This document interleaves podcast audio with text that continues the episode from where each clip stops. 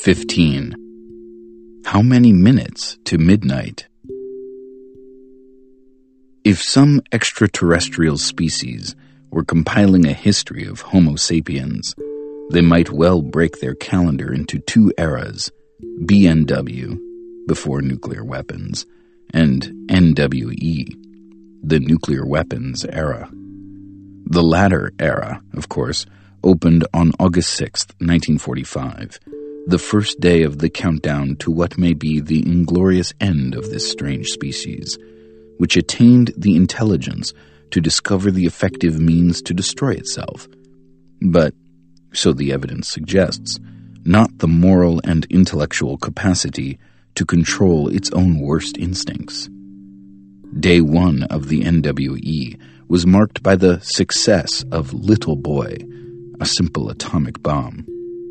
On day four, Nagasaki experienced the technological triumph of Fat Man, a more sophisticated design. Five days later came what the official Air Force history calls the grand finale, a 1,000 plane raid. No mean logistical achievement on Japan's cities, killing many thousands of people, with leaflets falling among the bombs reading, Japan has surrendered. President Truman announced that surrender before the last B 29 returned to its base. Those were the auspicious opening days of the NWE. As we now enter its 70th year, we should be contemplating with wonder the fact that we have survived. We can only guess how many years remain.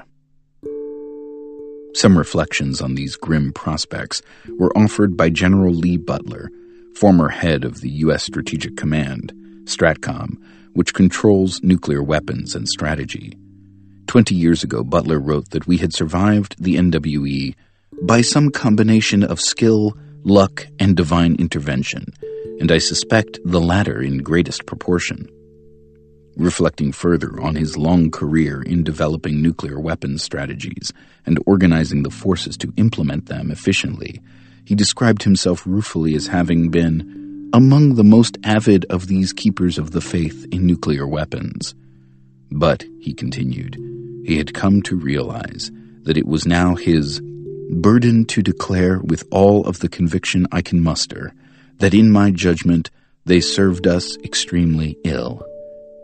He asked, By what authority do succeeding generations of leaders in the nuclear weapons states usurp the power to dictate the odds of continued life on our planet. Most urgently, why does such breathtaking audacity persist at a moment when we should stand trembling in the face of our folly and united in our commitment to abolish its most deadly manifestations?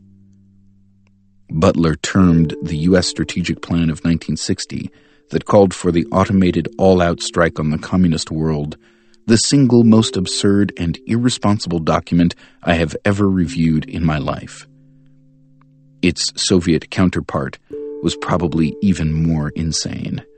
But it is important to bear in mind that there are competitors, not least among them the easy acceptance of extraordinary threats to survival. Survival in the early Cold War years. According to received doctrine in scholarship and general intellectual discourse, the prime goal of state policy is national security. There is ample evidence, however, that the doctrine of national security does not encompass the security of the population. The record reveals that, for instance, the threat of instant destruction by nuclear weapons has not ranked high among the concerns of planners. That much was demonstrated early on and remains true to the present moment. In the early days of the NWE, the United States was overwhelmingly powerful and enjoyed remarkable security. It controlled the hemisphere, the Atlantic and Pacific Oceans, and the opposite sides of those oceans as well. Long before World War II, it had already become by far the richest country in the world, with incomparable advantages. Its economy boomed during the war, while other industrial societies were devastated or severely weakened. By the opening of the new era, the United States possessed about half of the total world wealth and an even greater percentage of its manufacturing capacity. There was, however, a potential threat the intercontinental ballistic missiles with nuclear warheads. That threat was discussed in the standard scholarly study of nuclear policies, carried out with access to high level sources, danger and survival. Choices about the bomb in the first 50 years by McGeorge Bundy, National Security Advisor during the Kennedy and Johnson presidencies. Bundy wrote that the timely development of ballistic missiles during the Eisenhower administration is one of the best achievements of those eight years. Yet it is well to begin with a recognition that both the United States and the Soviet Union might be in much less nuclear danger today if those missiles had never been developed. He then added an instructive comment I am aware of no serious contemporary proposal, in or out of either government, that ballistic missiles should somehow be banned by agreement. In short, there was apparently no thought of trying to prevent the sole serious threat to the United States, the threat of utter destruction in a nuclear war with the Soviet Union. Could that threat have been taken off the table? We cannot, of course, be sure, but it was hardly inconceivable. The Russians, far behind in industrial development and technological sophistication, were in a far more threatening environment. Hence, they were significantly more vulnerable to such weapon systems than the United States. There might have been opportunities to explore the possibilities of disarmament. But in the extraordinary hysteria of the day, they could hardly have even been perceived. And that hysteria was indeed extraordinary. An examination of the rhetoric of central official documents of that moment, like National Security Council paper NSC 68, remains quite shocking. One indication of possible opportunities to blunt the threat was a remarkable proposal by Soviet ruler Joseph Stalin in 1952, offering to allow Germany to be unified with free elections on the condition that it would not then join a hostile military alliance. That was hardly an extreme condition in light of the history of the past half century, during which Germany alone had practically destroyed Russia twice, exacting a terrible toll. Stalin's proposal was taken seriously by the respected political commentator James Warburg, but otherwise mostly ignored or ridiculed at the time.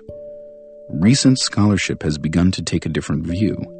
The bitterly anti communist Soviet scholar Adam Ulam has taken the status of Stalin's proposal to be an unresolved mystery. Washington wasted little effort in flatly rejecting Moscow's initiative, he wrote, on grounds that were embarrassingly unconvincing. The political, scholarly, and general intellectual failure left open the basic question, Ulam added. Was Stalin genuinely ready to sacrifice the newly created German Democratic Republic, GDR, on the altar of real democracy, with consequences for world peace and for American security that could have been enormous. Reviewing recent research in Soviet archives, one of the most respected Cold War scholars, Melvin Leffler, observed that many scholars were surprised to discover Lavrenti Beria, the sinister, brutal head of the Russian secret police, proposed that the Kremlin offer the West a deal on the unification and neutralization of Germany agreeing to sacrifice the East German communist regime to reduce East West tensions and improve internal political and economic conditions in Russia, opportunities that were squandered in favor of securing German participation in NATO. Under the circumstances, it is not impossible that agreements might have been reached that would have protected the security of the American population from the gravest threat on the horizon but that possibility apparently was not considered, a striking indication of how slight a role authentic security plays in state policy.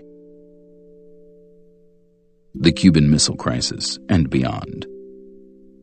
That conclusion was underscored repeatedly in the years that followed. When Nikita Khrushchev took control in Russia in the years after Stalin's death, he recognized that the USSR could not compete militarily with the United States the richest and most powerful country in history, with incomparable advantages. If it ever hoped to escape its economic backwardness and the devastating effects of the last World War, the Soviet Union would need to reverse the arms race. Accordingly, Khrushchev proposed sharp mutual reductions in offensive weapons. The incoming Kennedy administration considered the offer and rejected it, instead, turning to rapid military expansion, even though it was already far in the lead. The late Kenneth Waltz, supported by other strategic analysts with close connections to U.S. intelligence, wrote then that the Kennedy administration undertook the largest strategic and conventional peacetime military buildup the world has yet seen, even as Khrushchev was trying at once to carry through a major reduction in conventional forces and to follow a strategy of minimum deterrence. And we did so even though the balance of strategic weapons greatly favored the United States. Again, the government opted for harming national security while enhancing state power. The Soviet reaction to the U.S. buildup of those years was to place nuclear missiles in Cuba in October 1962 to try to redress the balance at least slightly. The move was also motivated in part by Kennedy's terrorist campaign against Fidel Castro's Cuba, which was scheduled to lead to invasion that very month, as Russia and Cuba may have known. The ensuing missile crisis was the most dangerous moment in history, in the words of historian Arthur M. Schlesinger Jr., Kennedy's advisor and confidant. Of no slight significance is the fact that Kennedy is highly praised for his cool courage and statesmanship in the decisions made at the peak of the crisis, even though he had needlessly placed the population at enormous risk for reasons of state and of personal image. Ten years later, in the last days of the 1973 Israeli Arab War, Henry Kissinger, then National Security Advisor to President Nixon, called a nuclear alert. The purpose was to warn the Russians not to interfere with his delicate diplomatic maneuvers designed to ensure an Israeli victory of a limited sort so that the United States would still be in control of the region unilaterally. And the maneuvers were indeed delicate the United States and Russia had jointly imposed a ceasefire, but Kissinger secretly informed the Israelis that they could ignore it, hence the need for the nuclear alert to frighten the Russians away. The security of Americans retained its usual status. Ten years after that, the Reagan administration launched operations to probe Russian air defenses by simulating air and naval attacks and a high level nuclear alert that the Russians were intended to detect. These actions were undertaken at a very tense moment. Washington was deploying Pershing II strategic missiles in Europe with a 10 minute flight time to Moscow. President Reagan had also announced the Strategic Defense Initiative, Star Wars program, which the Russians understood to be effectively a first strike weapon, a standard interpretation of missile defense on all sides. And other tensions were rising. Naturally, these actions caused great alarm in Russia which, unlike the United States, was quite vulnerable and had repeatedly been invaded and virtually destroyed. That led to a major war scare in 1983. Newly released archives reveal that the danger was even more severe than historians had previously assumed. A high level U.S. intelligence study entitled The War Scare Was for Real concluded that U.S. intelligence may have underestimated Russian concerns and the threat of a Russian preventative nuclear strike. The exercises almost became a prelude to a preventative nuclear strike, according to an account in the Journal of Strategic Studies.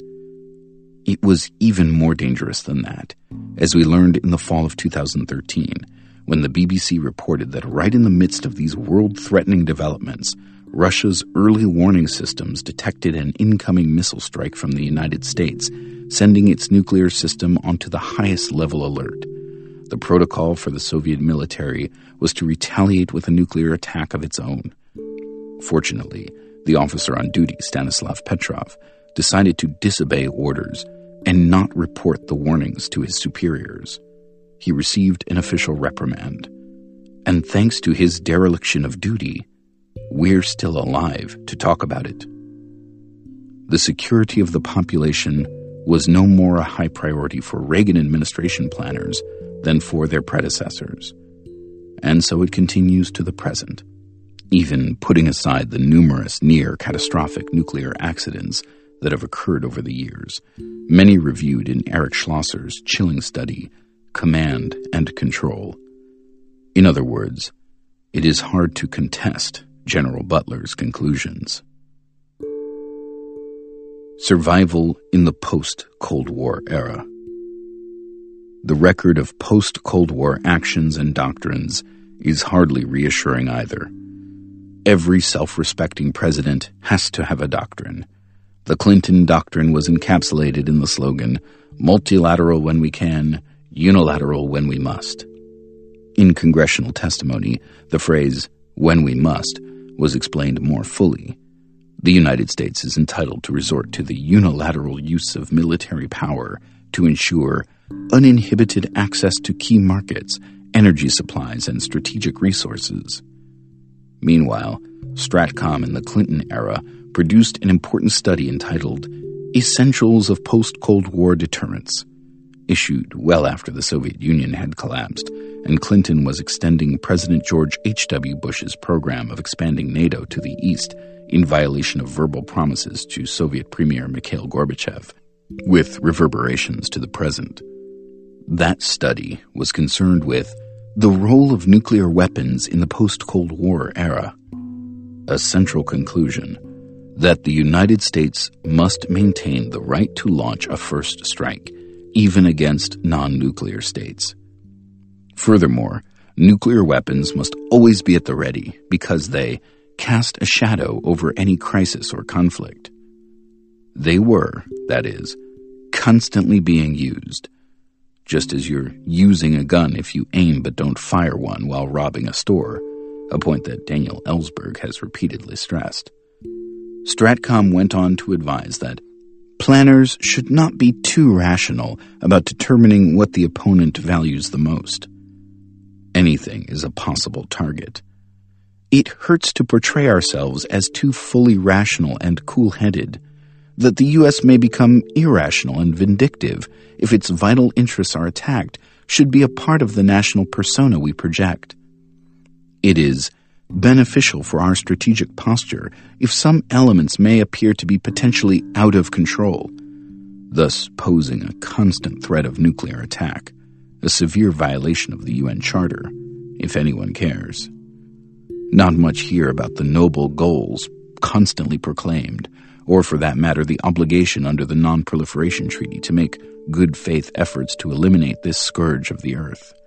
What resounds, rather, is an adaptation of Hilaire Belloc's famous couplet about the Maxim gun. To quote the great African historian Chinweizu, Whatever happens, we have got the atom bomb, and they have not.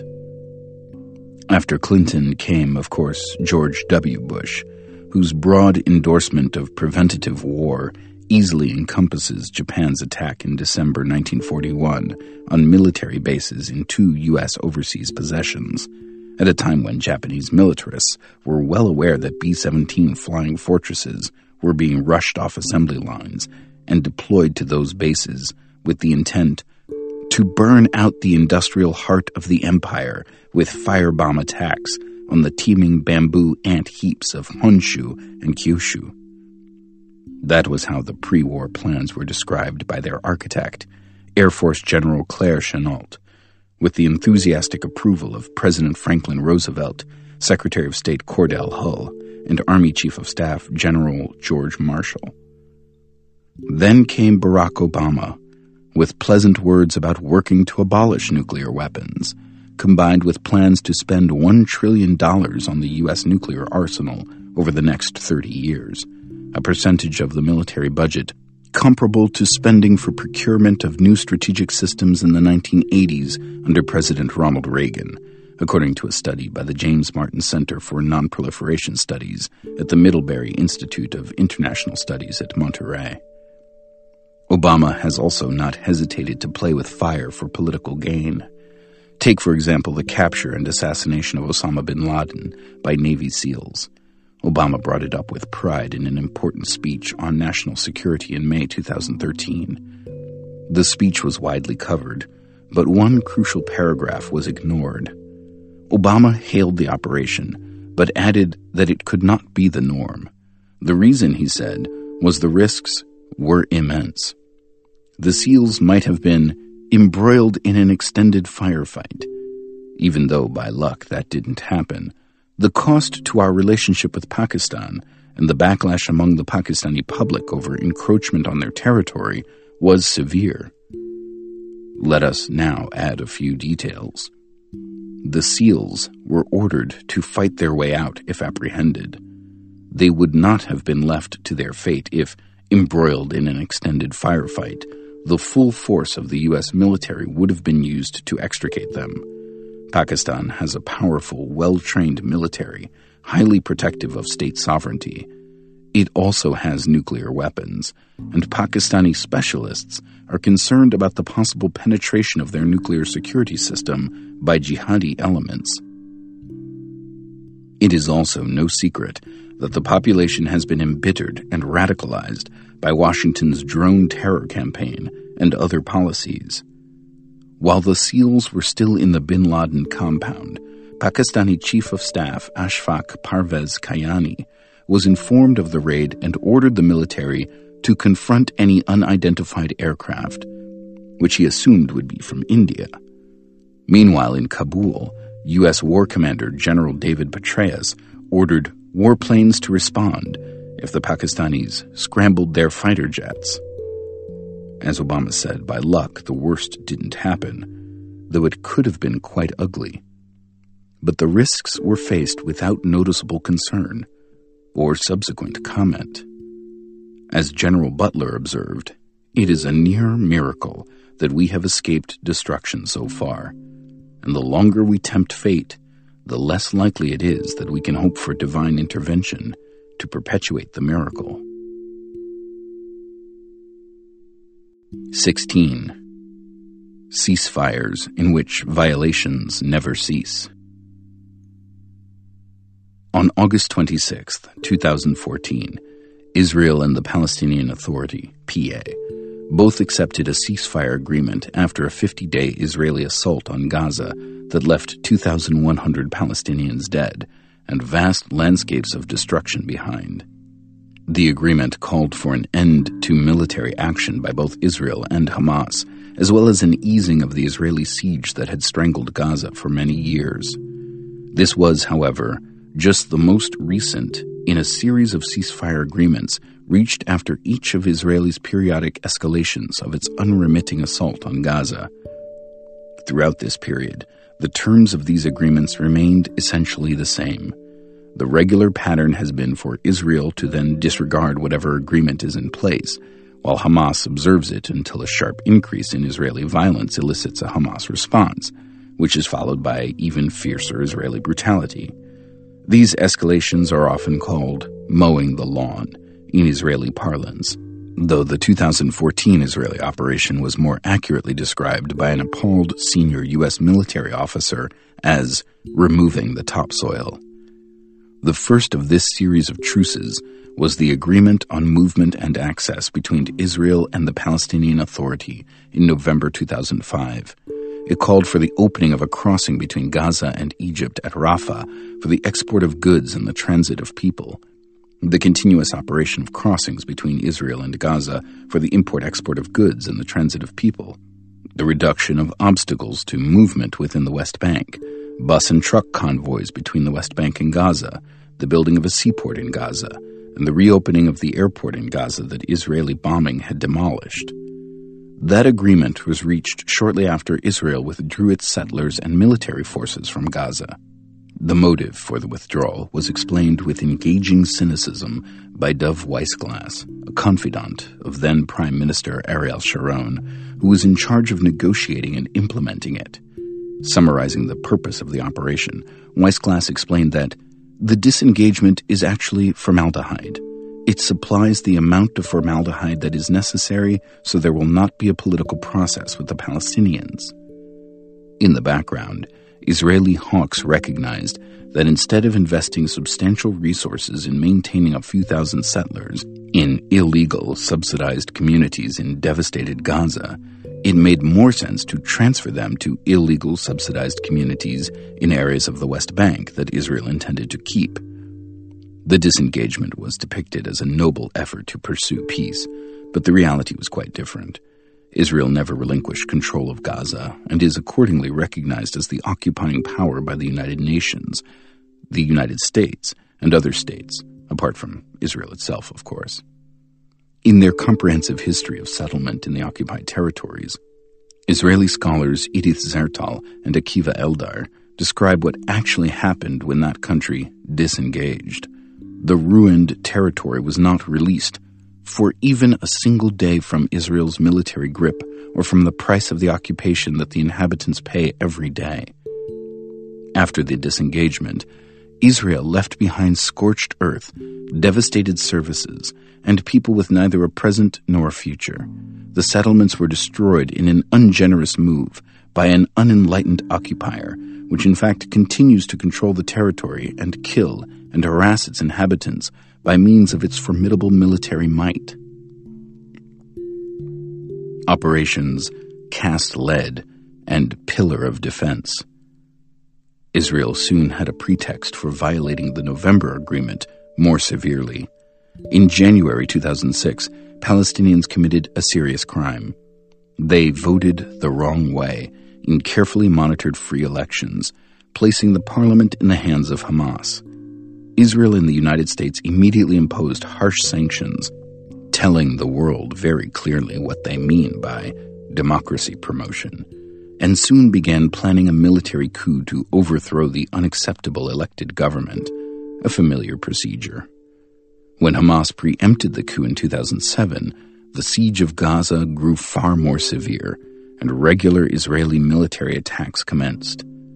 Voting the wrong way in a free election was bad enough, but preempting a U.S. planned military coup proved to be an unpardonable offense. A new ceasefire agreement was reached in June 2008. It again called for opening the border crossings to allow the transfer of all goods that were banned and restricted to go into Gaza Israel formally agreed, but immediately announced that it would not abide by the agreement until Hamas released Gilad Shalit, an Israeli soldier it held. Israel itself has a long history of kidnapping civilians in Lebanon and on the high seas and holding them for lengthy periods without credible charges, sometimes as hostages. Imprisoning civilians on dubious charges or none at all is also a regular practice in the territories Israel controls. Israel not only maintained the siege in violation of the 2008 ceasefire agreement, but did so with extreme rigor, even preventing the United Nations Relief and Works Agency, which cares for the huge number of official refugees in Gaza, from replenishing its stocks. On November 4th, while the media were focused on the U.S. presidential election, Israeli troops entered Gaza and killed half a dozen Hamas militants. That elicited a Hamas missile response and an exchange of fire. All the deaths were Palestinian. In late December, Hamas offered to renew the ceasefire. Israel considered the offer but rejected it, preferring instead to launch Operation Cast Lead, a three week incursion with the full power of the Israeli military into the Gaza Strip, resulting in atrocities well documented by international and Israeli human rights organizations.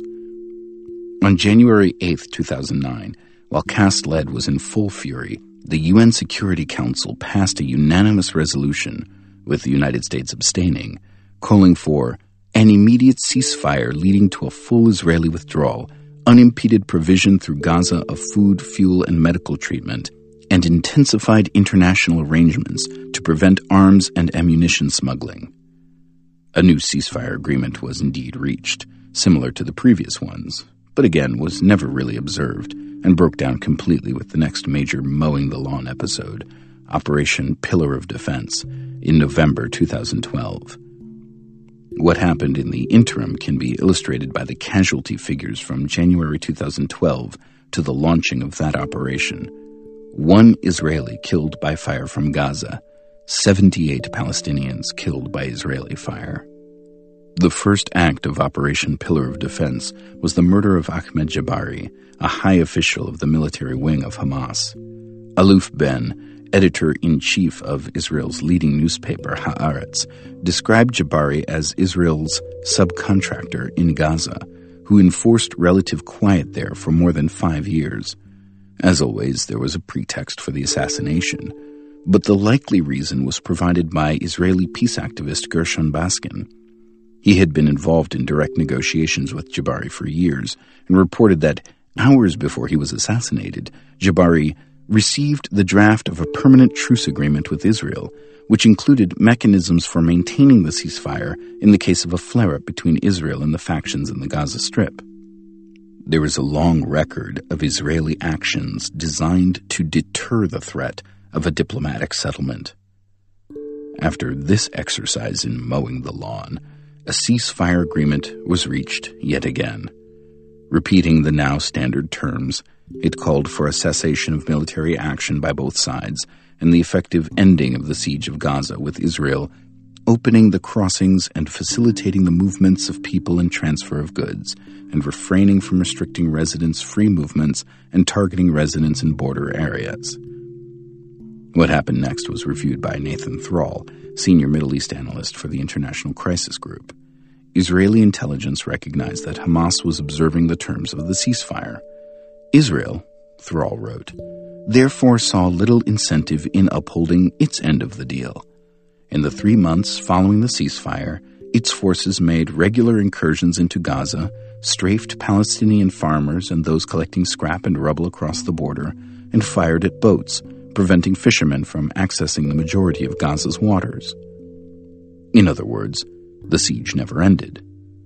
Crossings were repeatedly shut, so called buffer zones inside Gaza, from which Palestinians are barred, and which include a third or more of the Strip's limited arable land, were reinstated. Imports declined, exports were blocked, and fewer Gazans were given exit permits to Israel and the West Bank. Operation Protective Edge. So matters continued until April 2014, when an important event took place. The two major Palestinian groupings, Gaza based Hamas and the Fatah dominated Palestinian Authority in the West Bank, signed a unity agreement. Hamas made major concessions. The unity government contained none of its members or allies. In substantial measure, as Thrall observes, Hamas turned over governance of Gaza to the PA. Several thousand PA security forces were sent there, and the PA placed its guards at borders and crossings, with no reciprocal positions for Hamas in the West Bank security apparatus. Finally, the unity government accepted the three conditions that Washington and the European Union had long demanded nonviolence, adherence to past agreements, and the recognition of Israel. Israel was infuriated. Its government declared at once that it would refuse to deal with the unity government and canceled negotiations. Its fury mounted when the United States, along with most of the world, signaled support for the unity government. There are good reasons why Israel opposes the unification of Palestinians. One is that the Hamas Fatah conflict has provided a useful pretext for refusing to engage in serious negotiations. How can one negotiate with a divided entity? More significantly, for more than 20 years, Israel has been committed to separating Gaza from the West Bank in violation of the Oslo Accords, which declare Gaza and the West Bank to be an inseparable territorial unity. A look at a map explains the rationale. Separated from Gaza, any West Bank enclaves left to Palestinians have no access to the outside world. Furthermore, Israel has been systematically taking over the Jordan Valley, driving out Palestinians, establishing settlements, sinking wells, and otherwise ensuring that the region, about one third of the West Bank, including much of its arable land, will ultimately be integrated into Israel, along with the other regions that Israel is taking over. Hence, remaining Palestinian cantons will be completely imprisoned. Unification with Gaza would interfere with these plans, which trace back to the early days of the occupation and have had steady support from the major political blocs, including from figures usually portrayed as doves, like former President Shimon Peres, one of the architects of settlement deep in the West Bank. As usual, a pretext was needed to move on to the next escalation Such an occasion arose with the brutal murder of three Israeli boys from the settler community in the West Bank. An 18 day rampage primarily targeting Hamas followed. On September 2nd, Haaretz reported that, after intensive interrogations, the Israeli security services concluded the abduction of the teenagers was carried out by an independent cell with no known direct links to Hamas. By then, the 18 day rampage had succeeded in undermining the feared unity government. Hamas finally reacted with its first rockets in 18 months, providing Israel with the pretext to launch Operation Protective Edge on July 8th. That 50 day assault proved the most extreme exercise in mowing the lawn so far. Operation Still to be Named. Israel is in a fine position today to reverse its decades old policy of separating Gaza from the West Bank and observe a major ceasefire agreement for the first time. At least temporarily, the threat of democracy in neighboring Egypt has been diminished, and the brutal Egyptian military dictatorship of General Abdul Fattah al Sisi is a welcome ally for Israel in maintaining control over Gaza with the Palestinian Unity Government placing U.S. trained forces of the Palestinian Authority in control of Gaza's borders, and governance possibly shifting into the hands of the PA, which depends on Israel for its survival as well as for its finances, Israel might feel that there is little to fear from some limited form of autonomy for the enclaves that remain to Palestinians. There is also some truth to the observation of Prime Minister Benjamin Netanyahu. Many elements in the region understand today that, in the struggle in which they are threatened, Israel is not an enemy, but a partner. Akiva Eldar, Israel's leading diplomatic correspondent, adds, however, that all those many elements in the region also understand that there is no brave and comprehensive diplomatic move on the horizon without an agreement on the establishment of a Palestinian state based on the 1967 borders and a just, agreed upon solution to the refugee problem. That is not on Israel's agenda, he points out. Some knowledgeable Israeli commentators, notably columnist Danny Rubinstein, believe that Israel is poised to reverse course and relax its stranglehold on Gaza. We'll see. The record of these past years suggests otherwise, and the first signs are not auspicious. As Operation Protective Edge ended, Israel announced its largest appropriation of West Bank land in 30 years, almost a thousand acres. Israel Radio reported that the takeover was in response to the killing of the three Jewish teenagers by Hamas militants. A Palestinian boy was burned to death in retaliation for the murders, but no Israeli land was handed over to the Palestinians. Nor was there any reaction when an Israeli soldier murdered 10 year old Khalil Anati on a quiet street in a refugee camp near Hebron and then drove away in his jeep as the child bled to death. Anati was one of the 23 Palestinians, including three children, killed by Israeli occupation forces in the West Bank during the Gaza onslaught, according to UN statistics, along with more than 2,000 wounded, 38% by live fire. None of those killed were endangering soldiers' lives, Israeli journalist Gideon Levy reported. To none of this is there any reaction, just as there was no reaction while Israel killed, on average, more than two Palestinian children a week for the past 14 years. They are unpeople, after all. It is commonly claimed on all sides that if the two state settlement is dead as a result of Israel's takeover of Palestinian lands, then the outcome will be one state west of the Jordan River. Some Palestinians welcome this outcome, anticipating that they can then conduct a civil rights struggle for equal rights on the model of South Africa under apartheid. Many Israeli commentators warn that the resulting demographic problem of more Arab than Jewish births and diminishing Jewish immigration will undermine their hope for a democratic Jewish state. But these widespread beliefs are dubious.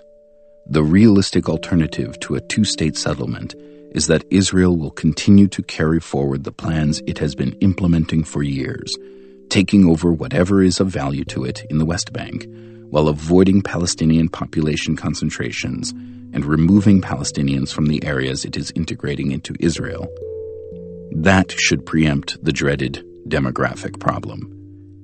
These basic policies have been underway since the 1967 conquest, following a principle enunciated by then Defense Minister Moshe Dayan, one of the Israeli leaders most sympathetic to the Palestinians. He informed his party colleagues that they should tell Palestinian refugees in the West Bank, We have no solution. You shall continue to live like dogs, and whoever wishes may leave, and we will see where this process leads. The suggestion was natural within the overriding conception articulated in 1972 by future President Chaim Herzog. I do not deny the Palestinians a place or stand or opinion on every matter, but certainly I am not prepared to consider them as partners in any respect in a land that has been consecrated in the hands of our nation for thousands of years. For the Jews of this land, there cannot be any partner.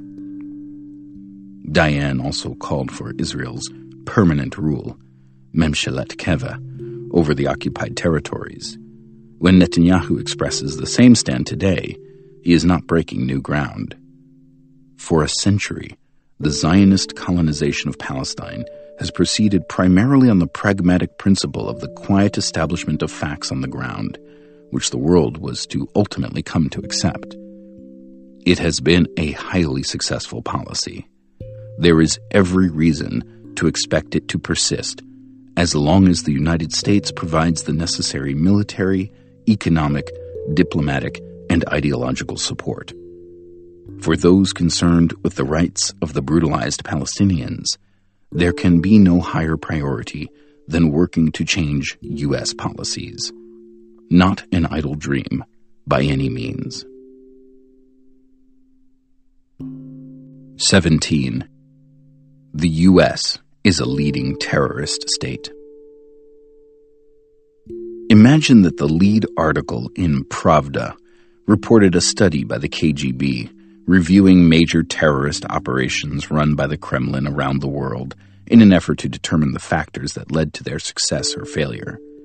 Its final conclusion Unfortunately, successes were rare, so some rethinking of policy is in order. Suppose that the article went on to quote Vladimir Putin as saying that he had asked the KGB to carry out such inquiries in order to find cases of financing and supplying arms to an insurgency in a country that actually worked out well, and they couldn't come up with much.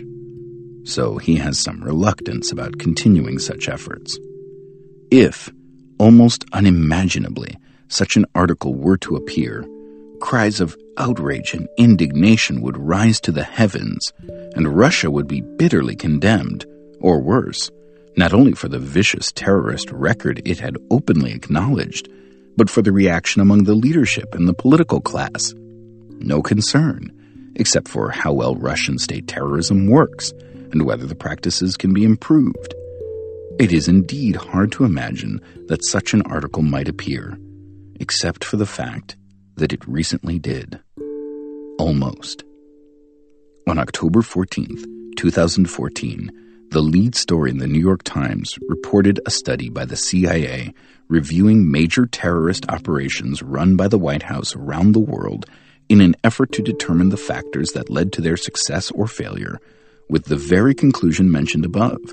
The article went on to quote President Obama as saying that he had asked the CIA to carry out such an inquiry in order to find cases of financing and supplying arms to an insurgency in a country that actually worked out well, and they couldn't come up with much.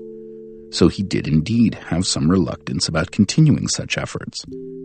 There were no cries of outrage, no indignation, nothing. The conclusion seems quite clear. In Western political culture, it is taken to be entirely natural and appropriate that the leader of the free world should be a terrorist rogue state and should openly proclaim its eminence in such crimes. It is only natural and appropriate that the Nobel Peace Prize laureate and liberal constitutional lawyer who holds the reins of power should be concerned only with how to carry out such actions more efficaciously. A closer look establishes these conclusions quite firmly.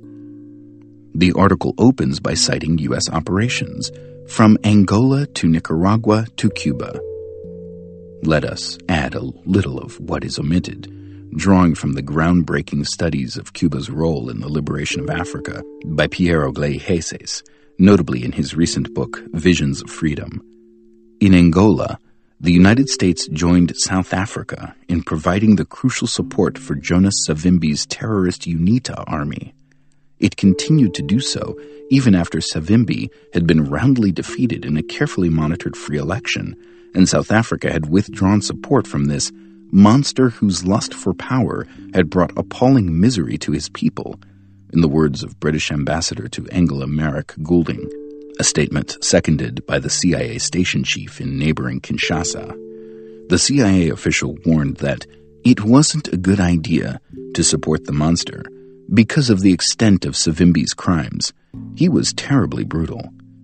Despite extensive and murderous U.S. backed terrorist operations in Angola, Cuban forces drove South African aggressors out of the country compelled them to leave illegally occupied Namibia and opened the way for the Angolan election, in which, after his defeat, Savimbi dismissed entirely the views of nearly 800 foreign elections observers here that the balloting was generally free and fair, as the New York Times reported, and continued the terrorist war with U.S. support.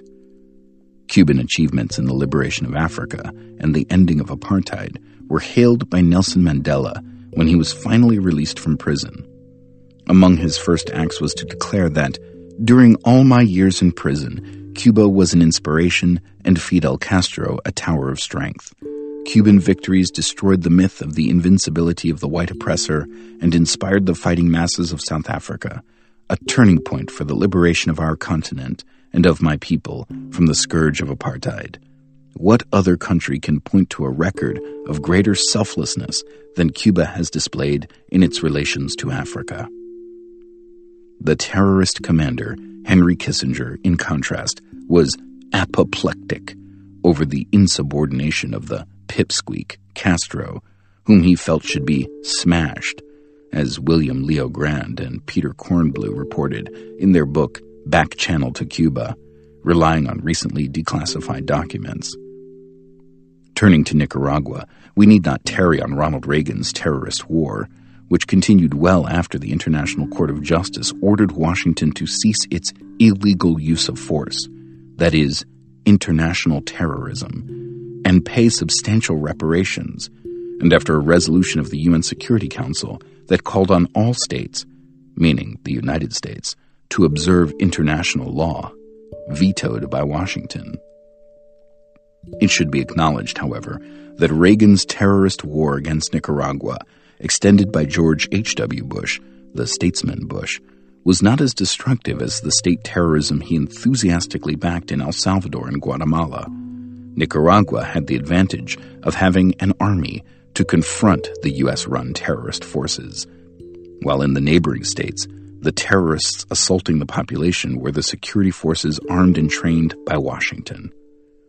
In Cuba, Washington's terror operations were launched in full fury by President Kennedy and his brother, Attorney General Robert Kennedy, to punish Cubans for defeating the U.S. run Bay of Pigs invasion.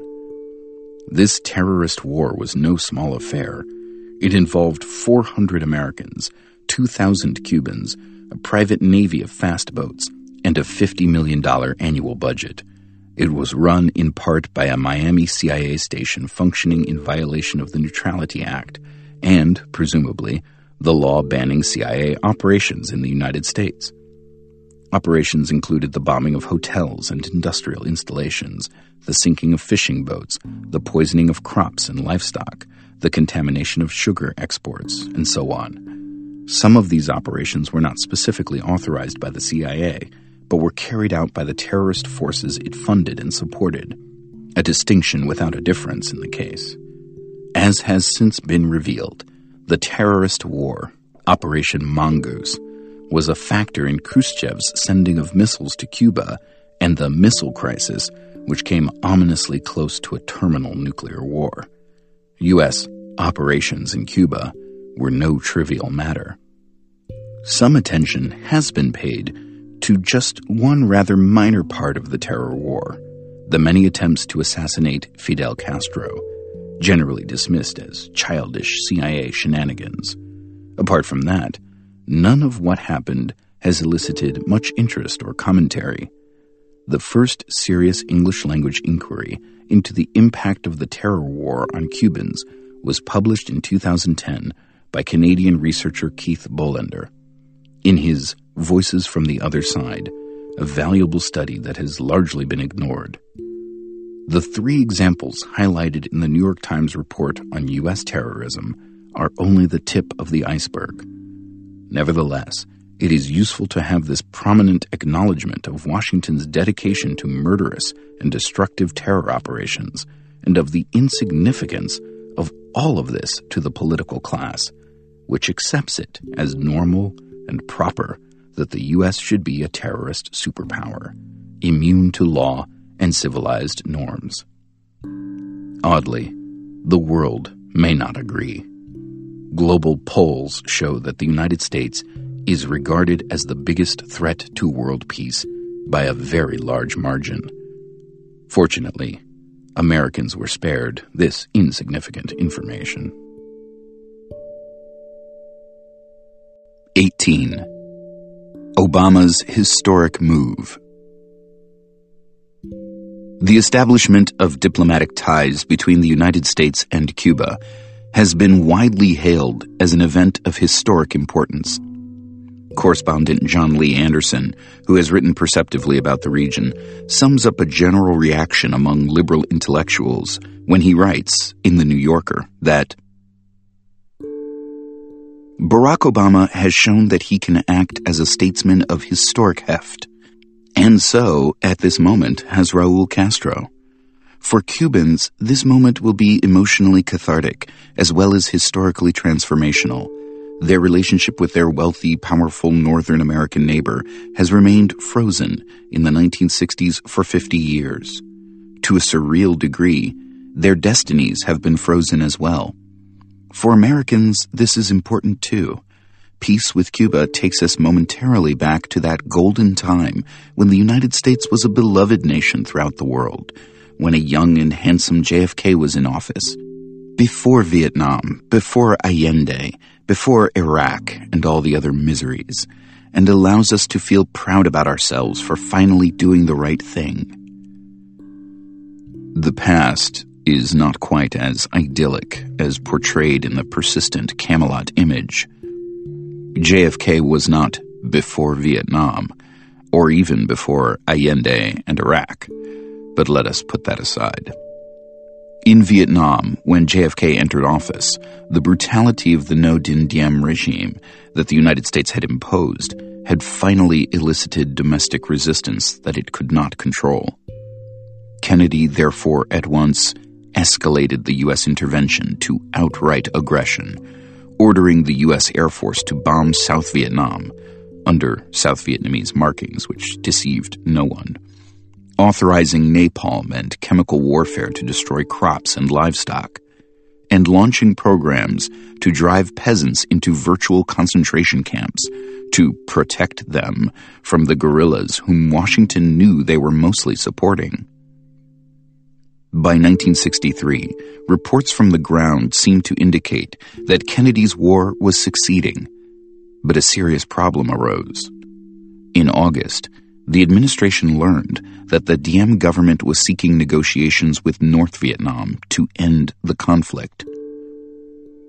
If JFK had had the slightest intention to withdraw, that would have been a perfect opportunity to do so gracefully, with no political cost. He could even have claimed, in the usual style, that it was American fortitude and its principled defense of freedom that had compelled the North Vietnamese to surrender.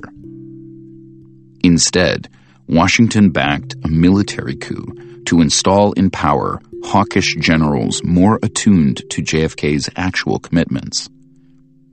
President Diem and his brother were murdered in the process. With victory apparently within sight, Kennedy reluctantly accepted a proposal by Defense Secretary Robert McNamara to begin withdrawing troops, National Security Action Memo 263, but only with a crucial proviso after victory had been attained. Kennedy maintained that demand insistently until his assassination a few weeks later. Many illusions have been concocted about these events but they collapse quickly under the weight of the rich documentary record. The story elsewhere was also not quite as idyllic as in the Camelot legends. One of the most consequential of Kennedy's decisions in 1962 was to shift the mission of Latin American militaries from hemispheric defense to internal security, with horrendous consequences for the hemisphere. Those who do not prefer what international relations specialist Michael Glennon has called intentional ignorance can easily fill in the details. In Cuba, Kennedy inherited Eisenhower's policy of embargo and formal plans to overthrow the regime, and he quickly escalated them with the Bay of Pigs invasion. The failure of the invasion caused near hysteria in Washington. At the first cabinet meeting after the failed invasion, the atmosphere was almost savage. Under Secretary of State Chester Bowles noted privately, there was an almost frantic reaction for an action program. Kennedy articulated the hysteria in his public pronouncements, though he was aware, as he said privately, that allies think that we're slightly demented on the subject of Cuba. Not without reason. Kennedy's actions were true to his words.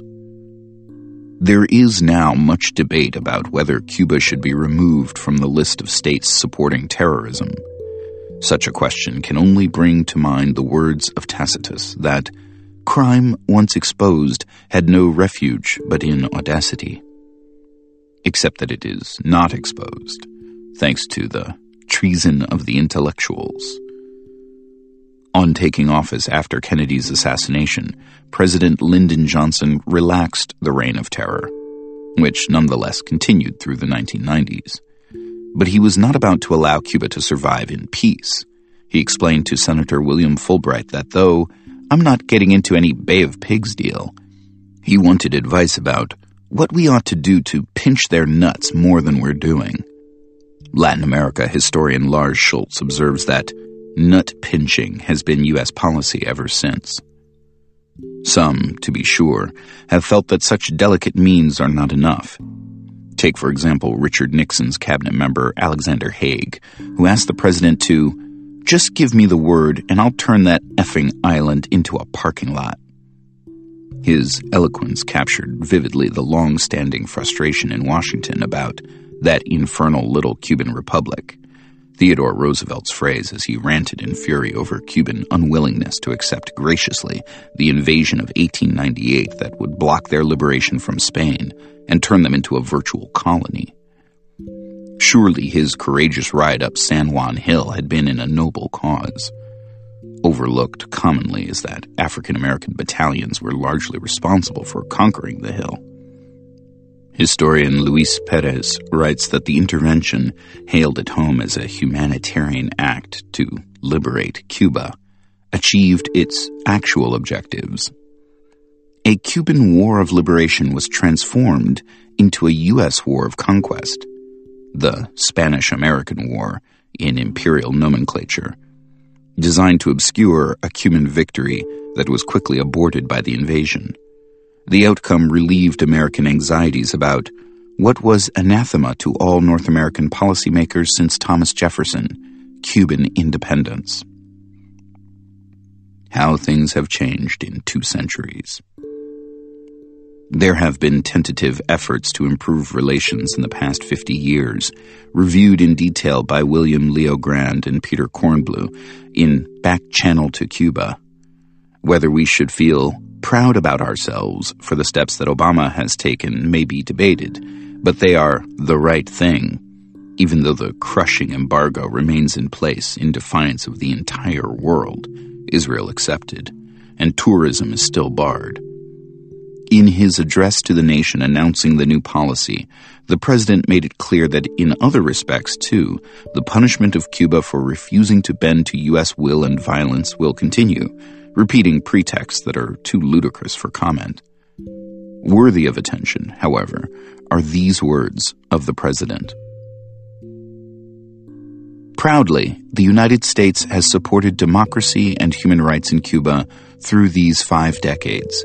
We've done so primarily through policies that aim to isolate the island, preventing the most basic travel and commerce that Americans can enjoy anyplace else. And though this policy has been rooted in the best of intentions, no other nation joins us in imposing these sanctions and it has had little effect beyond providing the Cuban government with a rationale for restrictions on its people. Today, I'm being honest with you. We can never erase the history between us. One has to admire the stunning audacity of this pronouncement, which again recalls the words of Tacitus.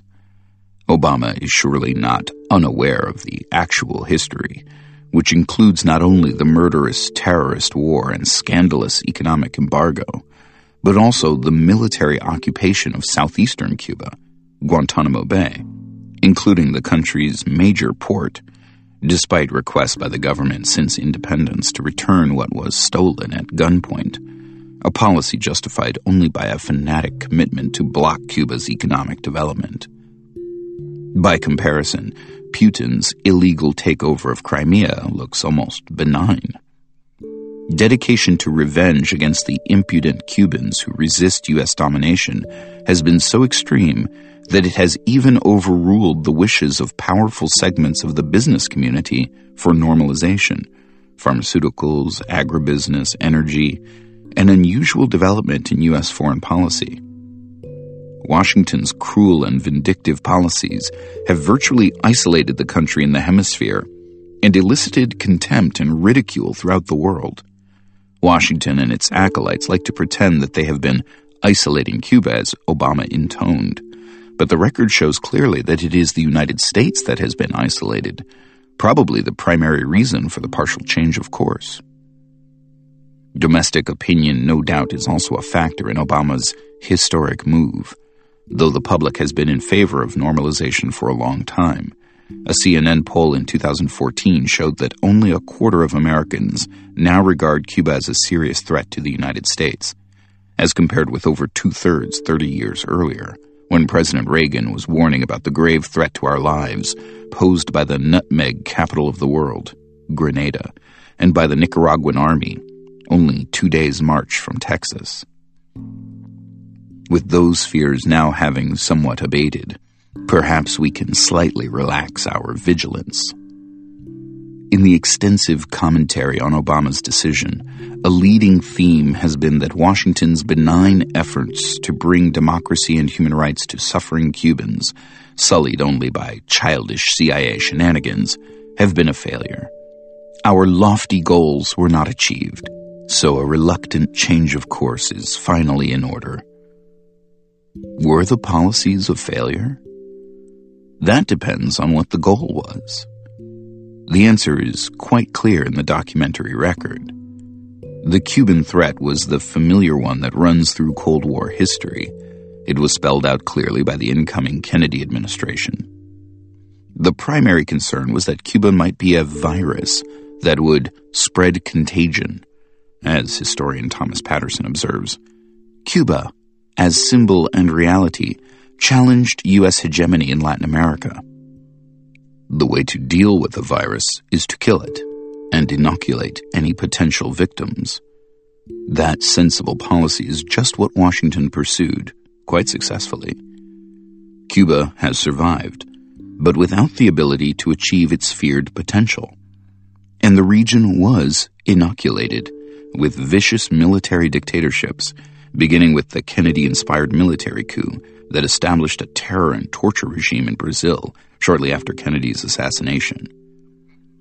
The generals had carried out a democratic rebellion, Ambassador Lincoln Gordon cabled home. The revolution was a great victory for a free world, which prevented a total loss to West of all South American republics, and should create a greatly improved climate for private investments.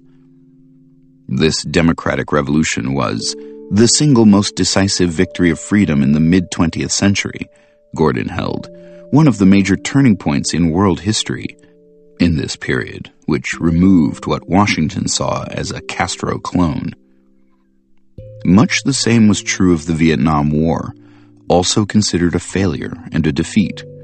Vietnam itself was of no particular concern, but as the documentary record reveals, Washington was concerned that successful independent development there might spread contagion throughout the region.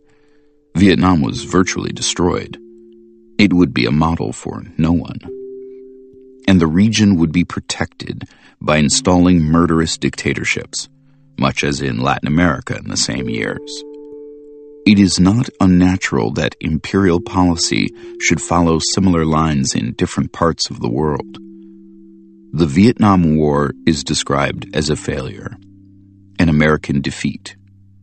In reality, it was a partial victory. The United States did not achieve its maximal goal of turning Vietnam into the Philippines, but the major concerns were overcome, much as in the case of Cuba. Such outcomes therefore count as defeat, failure, terrible decisions. The imperial mentality is wondrous to behold.